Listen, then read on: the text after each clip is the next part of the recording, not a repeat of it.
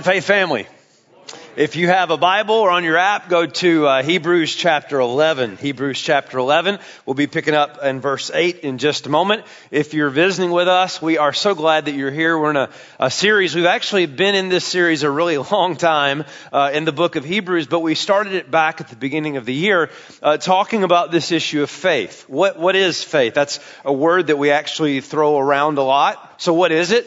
Uh, why is it so important? Uh, why is it necessary uh, as a Christian? And so we've been kind of starting this year off talking about uh, what it means uh, to live by faith. And so, uh, of all the sections of Scripture, this may be one of the most well-known and most important passages to understand what faith is all about. And so, Hebrews chapter 11, we've been in this for a, a couple of weeks now, and so we're now at verse 8. If you're able to stand, I'll ask you to please do so for the honor of reading God's Word. And let's look here at Hebrews 11, uh, verse 8. It says, By faith, Abraham obeyed when he was called to go out to a place that he was to receive as an inheritance, and he went out not knowing where he was going.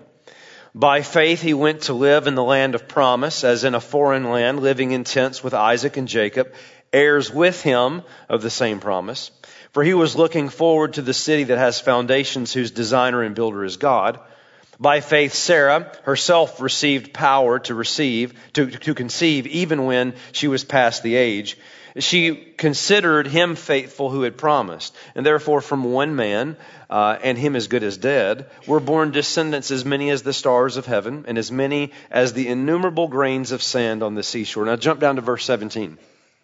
By faith, Abraham, when he was uh, tested, offered up Isaac, uh, and he who had received the promises was in the act of offering up his only son, of whom it was said, Through Isaac shall your offspring be named.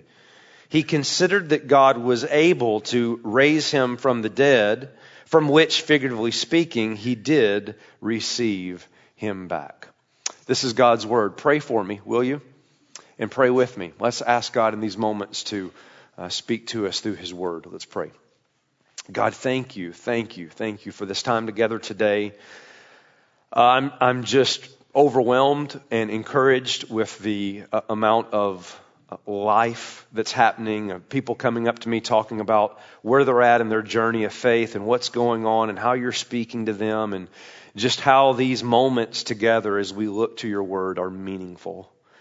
Thank you for that. That's a gift of your grace. So, would you once again come and speak through your word to those of us, us gathered in this place right now?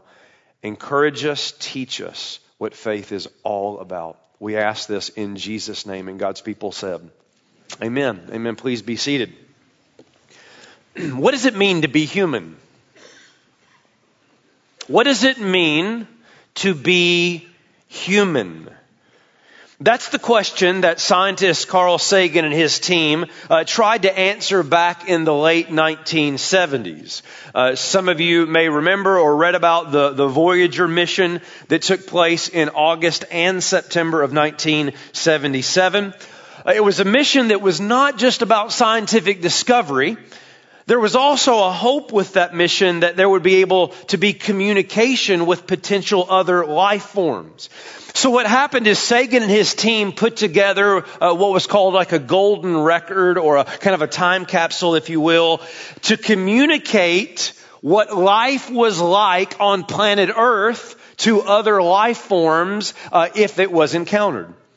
So what what Sagan and his team had to do was comb through all of human history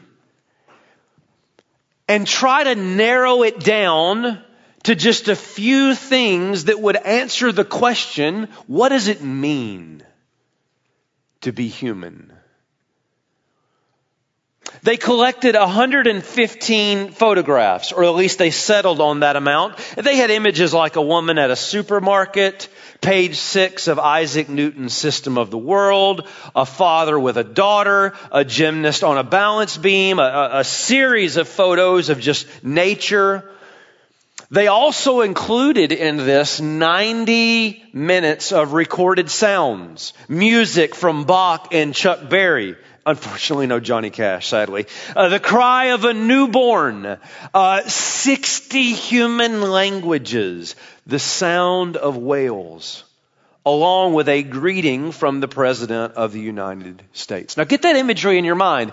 Here you had this individual with his team combing through all of human history, trying to put things together in order to communicate really one simple thought.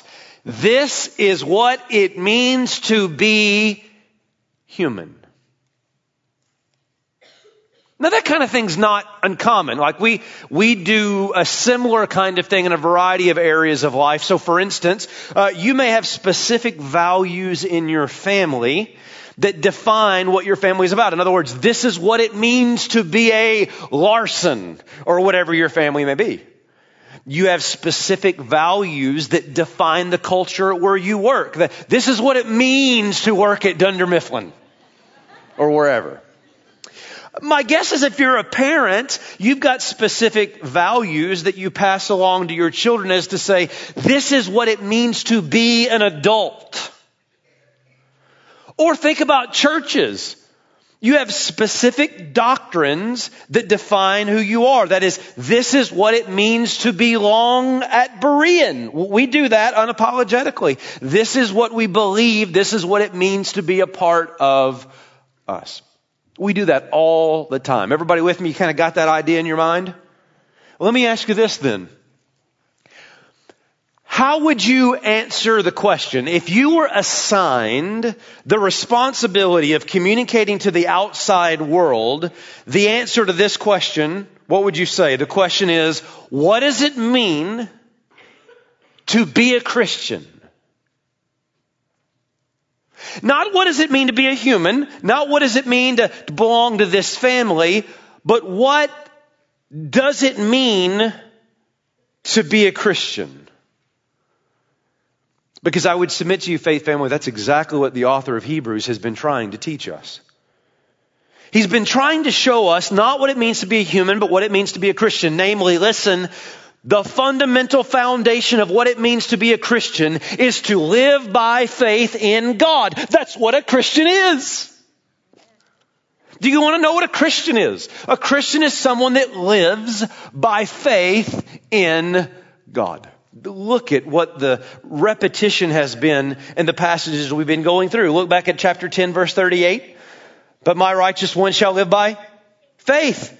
If he shrinks back, my soul has no pleasure in him. Verse 39. We are not of those that shrink back and are destroyed, but those who have faith and preserve their souls. Chapter 11 verse 1. Now, faith is the assurance of things hoped for, the conviction of things not seen. Verse 2. For by it, that is by faith, the people of old received their commendation. Verse 3, by faith, we understand that the universe was created by the Word of God. Verse 4, by faith, Abel offered to God a more acceptable sacrifice than Cain. Jump to verse 5. By faith, Enoch was taken up so that he should not see death, and he was not found because God had taken him. Verse 6. And without when I pause, you can pretty much just say faith, okay? Without faith, it's impossible to please God. We must believe that He exists. Verse 7. By faith, Noah, being warned of things concerning events as yet unseen. And now to our passage today, verse 8. By faith, Abraham obeyed when he was called to go out to a place. I mean, you don't have to be a theologian to figure out what the point of all this is. What it means to be a Christian is to live by, say it, faith. That's what a Christian is. So what does it mean to live by faith? That's what we've been talking about. And we set up this last week, this kind of uh, narrative, if you will, of the way people tend to approach uh, the Christian life. These kind of two roads they take. One is the pleasing God path. By pleasing God in this context, it's the idea that we think that if we try really hard and we do a lot and we put forth a lot of effort and give a lot of money and, and go to church a bunch and read our Bible all the time, that we can by our own works do enough to make God happy with us. And here's what I want to say to you. Like, First of all, that's going to leave you exhausted. Some of you have been there. Like you're very tired because you're always trying and it never seems like that you can do enough. But part of me wants to say as your pastor, like that's not even Christianity. Er, like you pick your religion if you want to do that. There's a host of religions that's all about appeasing the gods. That's not what a Christian is. A Christian goes down this path. And this is the path that I'm trying to point us all towards as we see in the passage. It's the path of trusting God. And the interesting thing is it's actually on this path that when you trust God, you actually please God. It's the trying for God that doesn't please Him. It's the trusting in God that pleases Him. And we started talking about this last week. The way this works is you enter into a situation in life, God tells you what to do from His Word, not what you think, but what God speaks to you about in, in His Word, and you trust Him. You've been hurt. You want revenge. God's Word speaks to you and says, forgive. You say, I don't want to forgive. And He says, trust me. Like Abel, who did things God's way, not like Cain, who did things his way. Or, or you, you're called to speak truth in a culture that doesn't want to hear truth, and that might make you unpopular. That might make them call you names, hypothetically speaking. And you're like, but God, I don't know that I want to do that because, because, because, you know, it, it will, it will, uh, I won't be accepted by certain people. And what does God say? You gotta trust me, like Enoch did. Remember when Enoch walked with me in a culture that didn't want to hear thus saith the Lord, but he was faithful? And he trusted me. Or, or to have joy in difficult circumstances. Like, that's not the response I want to have. God, that's weird. Yeah, I know, like Noah, who I asked him to build an ark for 120 years and it made no sense at all. It was things he didn't understand, but yet he trusted me. Mm. This is how it works, people. Notice it on the screen. When you trust God, you please God. It's not the path of trying to make God happy. It's the path of just trusting Him. And so this morning I want us to get back on the road. Because there's going to be something as you're walking down this road of faith and you're living by faith, because that's what a Christian does. Uh, there's going to be some moments that are going to happen. I know because they've happened to me.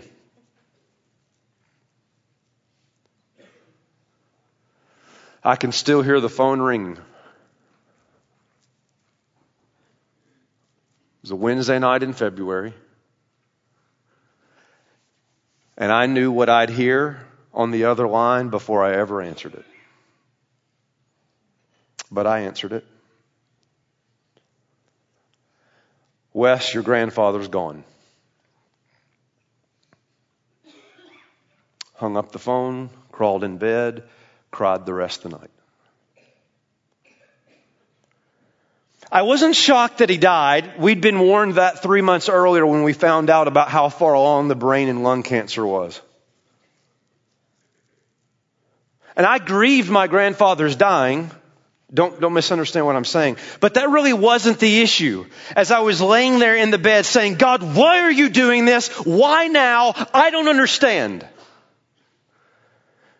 The reason was is because eight months before he died, I had surrendered to ministry.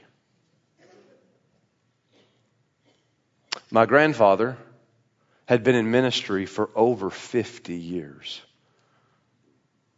When I surrendered to ministry eight months before he died, we didn't, we didn't know of his cancer until three months before he died. So this was, this was before I knew this was even going to happen. And I had in my mind this, these dreams and hopes of I'm going to be in ministry and I'm going to have my grandfather to mentor me and, and ask him questions. And you know how like when you're a pastor, the deacons get after you. You know when that, that happens? Like there'll be somebody there that will understand and I'll be in seminary learning things and I'll be able to say, Hey, what do you think about this? Have you ever studied that? And, and, and all those hopes were shattered on a Wednesday night in February. And I would like to say that I was crawled up in that bed, tears flowing down my face, saying, I believe. No. And the word of the Lord comes to you, Romans 8 28. We know that for those who love God, all things work together for good for those who are called according to his purpose.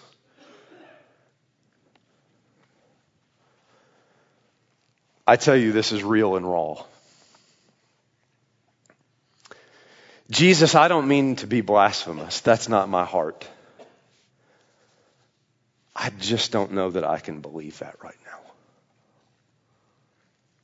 It's kind of, you ever had one of those moments where you're like, I believe, but I don't believe? Like in the Gospel of Mark, I believe, but help my unbelief. I believe, but I'm struggling to believe. You ever been there? And Jesus, I understand that in this moment, because I'm struggling here, to, I can't understand this at all. Like, I don't even know if I can believe this. Like, I understand if you want to kick me off this road. And Jesus, by his grace, says, Wes, son, I'm not going to kick you off the road. But there is somebody I'd like for you to meet. Abraham. Abraham, come here. You see, Wes, there's actually somebody that's already been down this road before you.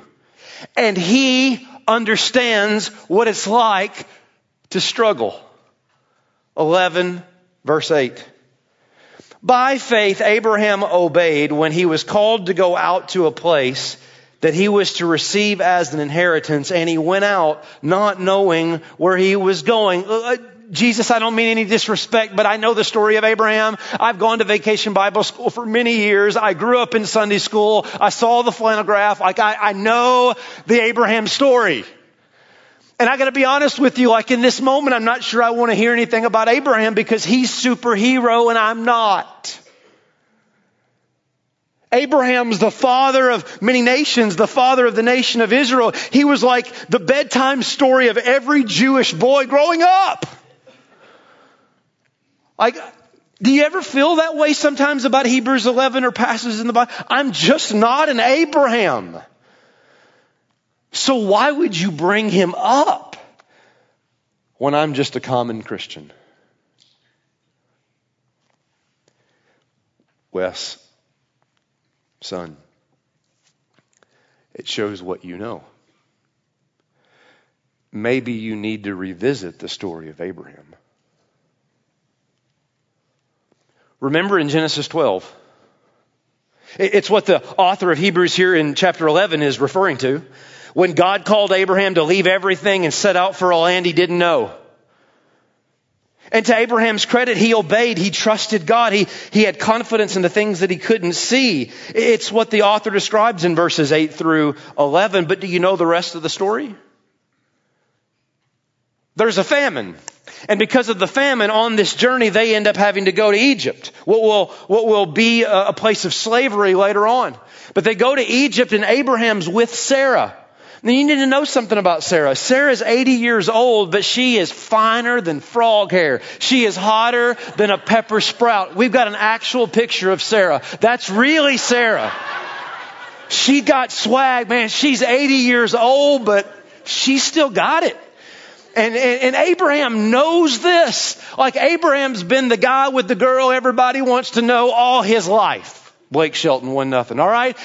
He gets this. And so when he goes into Egypt, he knows that Pharaoh is going to want her.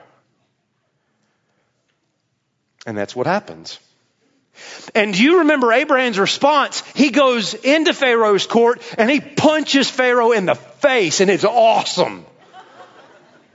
No, that's not exactly what happened. What, what, what, what had happened was that he, uh, he uh, stood his ground like a man and protected his wife.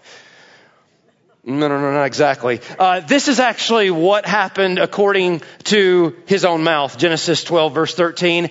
Let's just say you're my sister. Translation, let's just pretend we're from Tennessee. Okay? You just play along. You be my sister. I'm from there, so I can say that in case you're wondering. that it may go well with me because of you, that my life may be spared for your sake. Man, you are one pathetic loser. no offense. It's so true, right? What a loser. No offense, Abraham, all right?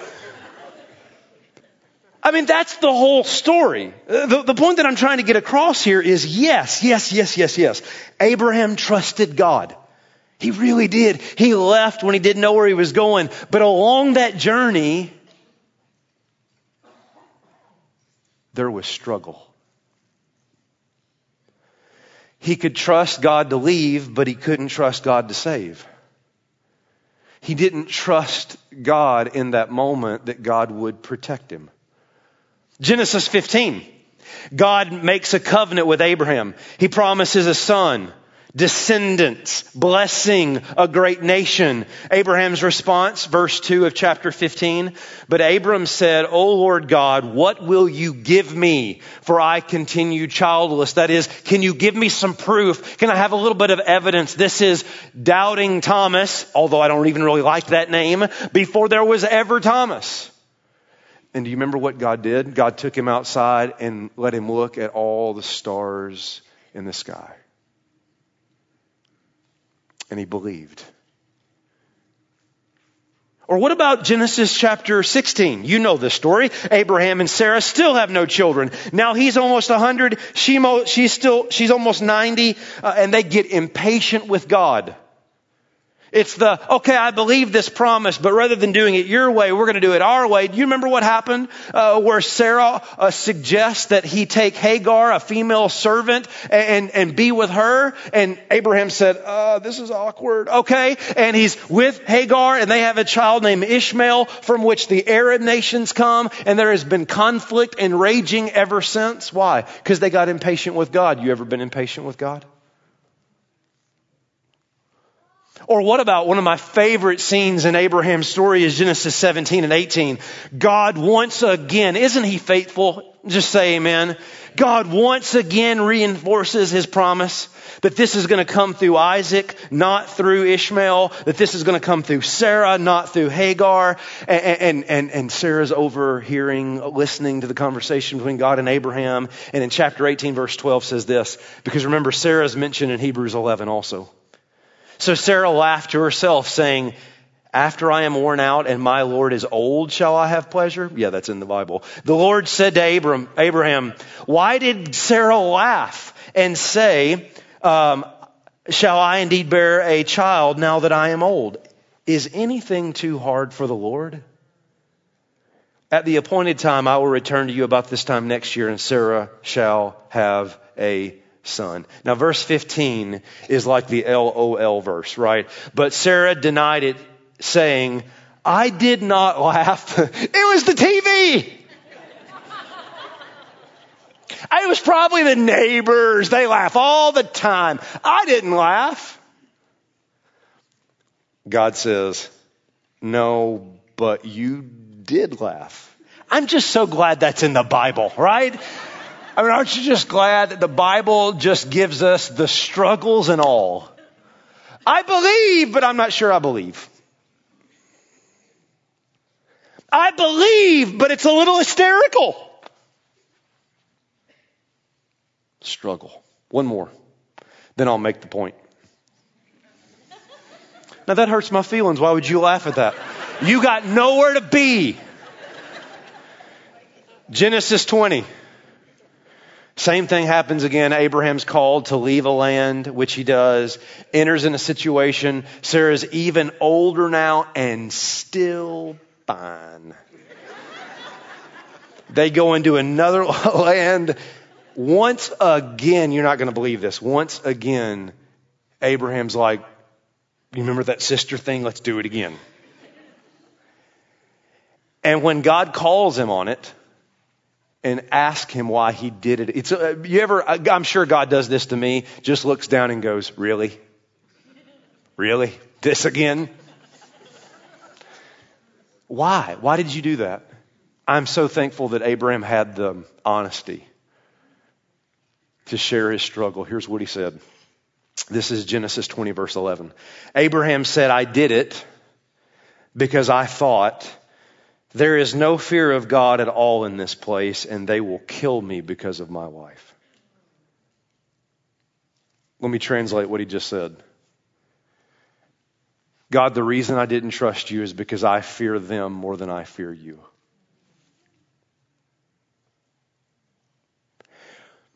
I'm a pastor. I try to shepherd you every week in the Word. And I know that if we go down this road of faith and trusting God for very long and not address this topic, you're going to become weary. And I just want to relieve, in fact, everybody just kind of go, look at it on the screen. On the road of faith, it is marked with failure. That doesn't justify the failure. But if you're struggling on the road of faith, you're, listen, normal. Abraham is not superhero. He's a human just like you that struggled to believe when it was hard to believe. He, he left his country not knowing where he was going to go. He trusted God's covenant and at the same time wasn't sure, needed affirmation, went off course and feared the world. You with me? And, and I, I could say this about every single person on the list. We could talk about Noah, the faith to build the ark and stand firm on God's word, 120 years, even with the mockery. And yet after all of this, will go to a NASCAR race, get drunk and expose himself. Okay, I made up the NASCAR part, okay? Or, or Moses. Mo- Moses will lead the people out of Egypt, but he can't lead them into the promised land. Do you know why? Because of the sin of unbelief. Every single person, and I don't even know who came up with the hall of faith. I'm telling you, it's just as much a hall of failures as it is a hall of faith. But here's the point you gotta get, and this is worth your price of admission this morning. Look at it on the screen. God is not looking for perfect faith. God is looking for persevering faith. Can I get an amen? Like anybody just like, thank you, Jesus, that, that my pleasing you is not having perfect faith. Aren't you glad this morning? I might get excited that the good news of the gospel is that our perfection is not that our faith is perfect, but that our Savior is perfect. That is the object of our faith is perfect, and because He is perfect, He imputes into us His perfection. Come on. That's the gospel. It, doesn't mean you have perfect faith, it means you have faith in the perfect one. And like Abraham, when you fall in chapter 12, you keep getting up because there's a chapter 15. And when you fail there too, you keep moving forward in faith because there's a chapter 17 and a chapter 18 and a chapter 20. And I think that's so encouraging, not only for us, but for these Hebrew Christians that are thinking about going back to Judaism. It's like, you're going to go back to Judaism? Well, just look to Abraham. What did Abraham do? He kept moving forward in faith. Failure along the way, you bet. But he kept pressing on. He fell, but he never fell away. He struggled, but he never stopped. He was far from perfect, but he persevered. Because the fundamental issue is not the size of your failure, but the size of the God of your faith. Whew. I hope you're shepherded well this morning in the Word that on this road, not of trying to please God, but of trusting God, we know that in trusting God, there will be struggle. But, but, but here's the second thing, Wes, that you got to learn. Second thing you got to learn. As you're crawled up in bed and you're weeping and you don't understand, I know you don't get the timing of all this and this makes no sense to you at all. But that's tends to be my ways and my plans. They're not going to make sense to you because you don't know everything I know. And so I, I, I get the struggle. I'm just thankful that you're struggling in me rather than struggling running from me. But there's one more thing I need to teach you about Abraham. Is that at some point you've got to surrender. I, I, I get the struggle. It's okay to not be okay. But at some point, you've got to surrender. Look at chapter 11, verse 17. By faith, Abraham, when he was tested, offered up Isaac. And he who had received the promises was in the act of offering up his only son, of whom it was said, Through Isaac shall your offspring be named. He considered that God was able even to raise him from the dead, from which, figuratively speaking, he did receive him back. This is the climax of Abraham's faith. Um, but it took a while to get here. This is later on in Abraham's life. He now has the promised son that God promised him in, in Isaac. And, and now God comes to him and he says, I want you to offer him as a sacrifice. This is where, just so you know, I, I channel my inner Meat Loaf, not the food, the artist. Uh, and I say, I'll do anything for love, but I won't do that.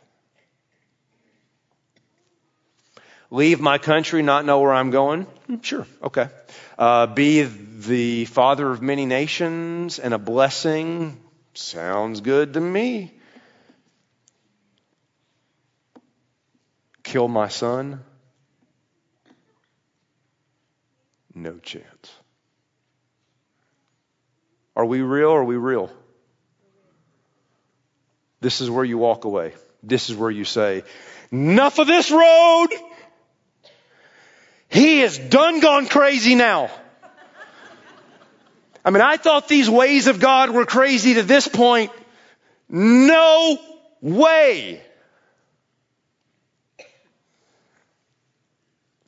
But all that struggle has taught Abraham some things where now he surrenders.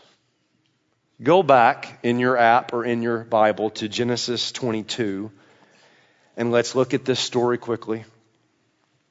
I want you to see the behind the scenes version of what the author of Hebrews is talking about. This is Genesis 22. Y'all with me? Good. Is this real life? Amen. Watch. After these things, God tested Abraham and said to him, Abraham, and he said, Here I am. Just stop right there. That, that's where you got to end up being. Here I am, God. I'm surrendered. What do you want? What are you calling me to do? Like, there's a resume now that's been built up on this road where I've seen your faithfulness even though I've been unfaithful. I've seen your promises time and time again, even though I have been a failure at times. So here I am. What is it that you want? God, what are you calling me to do? I'm surrendered. Verse 2. He said, Take your son, your only son Isaac, whom you love. Now remember that and go to the land of Moriah and offer him as a burnt offering on one of the mountains of which I shall tell you. Now watch what happens. So Abraham rose early in the morning, saddled his donkey, took two of his young men with him and his son Isaac. He cut the wood for the burnt offering and arose and went to the place which God had told him. Listen, there's no pushback. There's no, I'm not doing that. And the reason why I say that's important, because you may say, well, maybe you're just reading too much in the text. No, no, no, no, no. Genesis has not avoided showing Abraham struggle and all, faults and all. We have seen Abraham time and time again push back. But it's not here. What he does is he obeys. He gets everything ready. And I want you to notice the confidence that Abraham has. I believe, oh, come on, come on. I believe it's a confidence that's been built up over time on this path of trusting God. It started with an initial confidence because that's what faith is. But that confidence grew through struggle and through just persevering on the trail of faith. Watch what he does. Verse 5. Abraham said to his young men, Stay here with the donkey. I and the boy will go over there and worship and come again to you. Did you hear that? Let me translate it for you. Here's what Abraham said We are going to go. And say it with me. We are coming back. But a minute, God's called you to sacrifice Isaac. We ain't coming back. You may be coming back, but he ain't, be, ain't going to be coming back if you do what God told you to do. But, but Abraham's in this tension. He's in this tension of, I know what God has said. I know what he has promised and his promises are specific to Isaac. And so if, if he actually has me go through with this to sacrifice Isaac, then he won't be able to fulfill his promises and I trust God. So I know we're going and I don't know how, but I know we're coming back.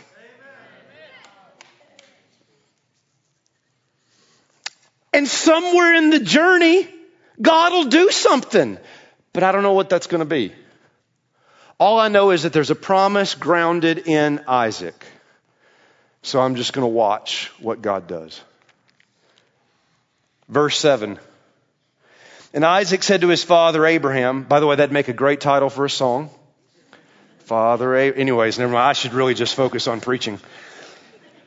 Isaac said to his father Abraham, my father, and he said, here I am, my son. And he said, behold the fire and the wood, but we're missing something. Where's the lamb for the burnt offering? I mean, I'm no high priest, but I'm pretty sure that we left something back at the trailer. We got the wood, we got the knife, we got the matches, we've got everything we need, but no, And watch what Abraham says. Verse 8. Abraham said, God will provide. Just stop right there. Everybody say those three words with me. God will provide. I don't know how, but I know who. He will provide for himself a lamb for a burnt offering, my son. So they went, both of them, together. Are you sensing what I'm sensing? Do you sense the surrender, the confidence in Abraham's life? And I, I wonder, now I may be reading too much into this, and so that's why I'm acknowledging it. I just wonder if part of the delay in Abraham's life is that he wasn't ready for this test that a test of leaving land, a test of trusting based on the stars of the heavens that you'll be a blessing to the nations, a, a, a, promise that you will have a son even though you're childless, that, that all these tests were preparing him for this final ultimate test, and now he gets it. Through all this struggle, the answer is surrender.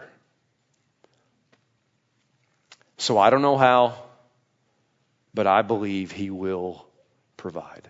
Verse 12. This is God speaking as Abraham has the knife in the air.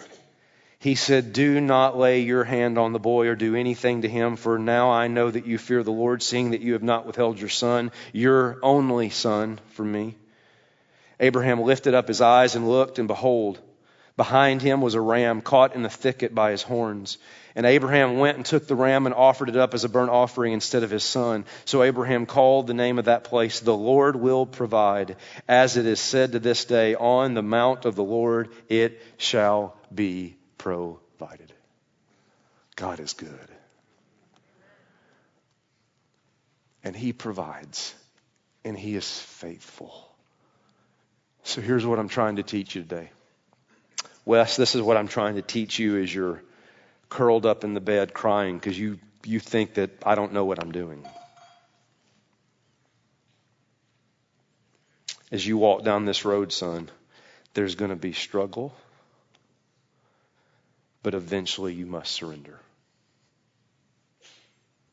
There will be struggle, but you must surrender. Come on, faith family. What is it in your life that you're holding tight to and won't let go?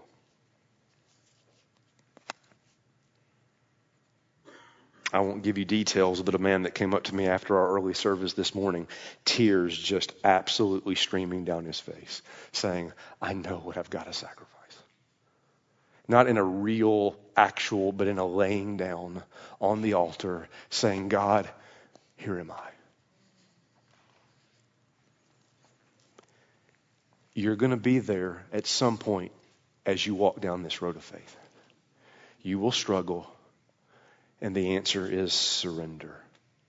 But, but how do we find confidence in that place of surrender? That we can trust God to say, Here am I. That we can do the things that don't make any sense. Listen, listen, listen. That we can get out of the bed and keep moving forward. Because you do realize that that young man that crawled up in the bed and cried his eyes out that didn't want to hear Romans 8:28 at all that Wednesday night in February is actually standing before you right now on this cold Sunday morning saying I believe Romans 8:28. How do you how do you keep going? Where is that confidence like Abraham had? Well, it's not in what Abraham sacrificed. It's what Abraham's sacrifice is pointing us to. You see, most people, I shouldn't say most people, um, a lot of people hate the story of Abraham and Isaac. They just think it's awful that God would ask such a thing. Certainly, non Christians will use this story against those of us that believe in the Bible. And even sometimes Christians will use it as almost like, you know, well, God wants me to do this, or they'll use it to justify sin in their life. But here's what you have to understand, and this will preach. Listen, if you've zoned out, you better zone back in right now. Look right here on the screen. The story of Isaac is not meant to be normative, it's meant to be redemptive. You say, what does that mean? In other words, the details of Abraham's situation were specific to Abraham because God is doing something specifically in that moment to get you ready for a bigger moment.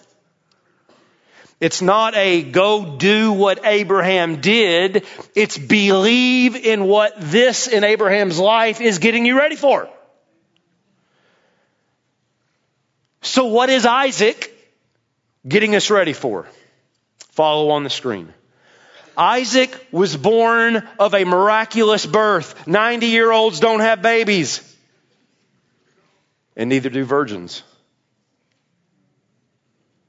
Isaac, based on Genesis 22 verse 2, is called Abraham's only son. For God so loved the world, he gave his only son. Isaac was offered on Mount Moriah which will later be named Jerusalem. That is, he was to be offered on a hill outside of Jerusalem. Could have even been what would later be called Calvary. Isaac was to be a burnt offering. A burnt offering in the Old Testament was given to forgive sins and start a new covenant. As the author of Hebrews will say, Jesus is the ultimate sacrifice. As Jesus will say, This is my body, which is the new covenant, broken for you. Isaac carried all the wood up the hill.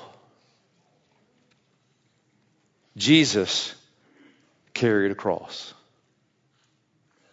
Isaac, most theologians agree, was a young adult, not a little boy meaning he was a willing sacrifice. Ain't no way old man dad's going to take young man Isaac. Isaac has the faith that Abraham had in God, and he was willing to lay himself down. Jesus was willing to lay his life down for us. I love this one. The word love in Hebrew, ahav, the first time it's used in the Old Testament is Genesis 22. Guess where the first time the word love is used in the New Testament? I told you to remember it.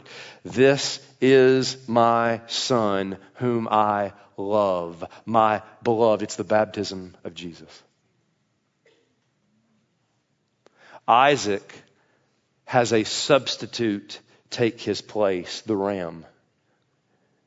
Jesus is our substitute, the Lamb of God who takes away our sins. Because Isaac will give birth to Jacob. From Jacob comes 12 tribes. One of those tribes is Judah. And there's a lion of Judah whose name is Jesus. The story of Isaac is not meant to be normative, it's meant to be redemptive. It is pointing you to where you can find all the confidence you need in your struggle. Jesus is the greater Isaac. And so I ask you listen, if Abraham could be confident that God would fulfill his promises through Isaac, listen, how much more, Christian, can you be confident that God will fulfill his promises to you in Jesus? The greater Isaac, the ultimate sacrifice for you. You see, there's the flow I want you to get is that there's going to be struggle, but at some point you got to surrender.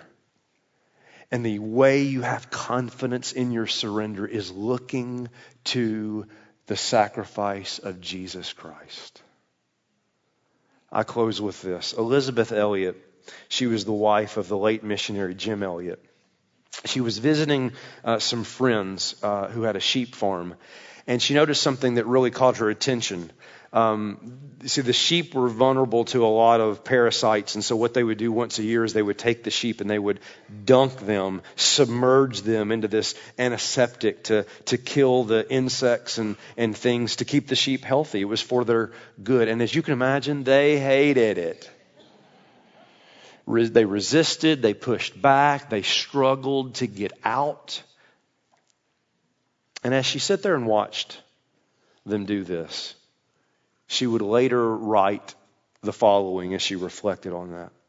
And I quote As their master was pushing their head under, drowning them as far as they could tell, their panicky little eyes would look over the edge of the vat, and it was easy to see what they were thinking. What are you doing? I've had some experiences in my life which have made me feel very sympathetic to those poor sheep. There are times I couldn't figure out any reason for the treatment I was getting from my great shepherd, whom I trusted. And like these sheep, I didn't have a hint of explanation. There will be no intellectual satisfaction on this side of heaven to the age old question, why?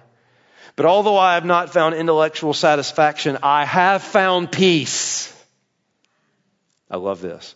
And the answer, I say to you, is not an explanation, but a person. Jesus Christ, for he is the Lamb slain. Faith family, I love you as your pastor. And I'm telling you today, as you walk down the road of trusting God, there's going to be struggle. God is going to call you to do things that don't make sense. God is going to call you to go places you don't have any idea where it's going to end up. There's going to be times you're going to ask why. But what you need in that moment is not an explanation. You need a person. And because he laid down his life for you, you can trust your life to him. Because that's what it means to be a Christian. And all God's people said, Amen. Amen. Will you pray with me? God, thank you for this passage this morning. Thank you for the life of Abraham that we get to study and be encouraged by. We see the full story. We, we see all the struggles and successes and all. We see a man that at times was impatient and a, a man that at times um, broke under the pressure of the world. Thank you that you don't kick us off the road. Thank you that you don't kick us off the road. Thank you that you don't kick us off the road. because you're not looking for perfect faith. Jesus is our perfection. You're looking for persevering faith. And so, if there's somebody here this morning, God, and you know who they are that's just in the middle of the struggle, I pray that they'd be encouraged to take the next step of obedience. To keep walking. They're on the right road. They're on the right road. It doesn't make any sense at times, but they're on the right road of trusting you. Others in this room that it's just time to surrender. It's time to let it go. It's time to lay it on the altar. And we can do that as scary as it is, and it's uncomfortable because we really want to be Lord of our life. To surrender to the Lord of Lords. And yet we can do that confidently because of what Jesus has done. There is no doubt of your love because of the cross.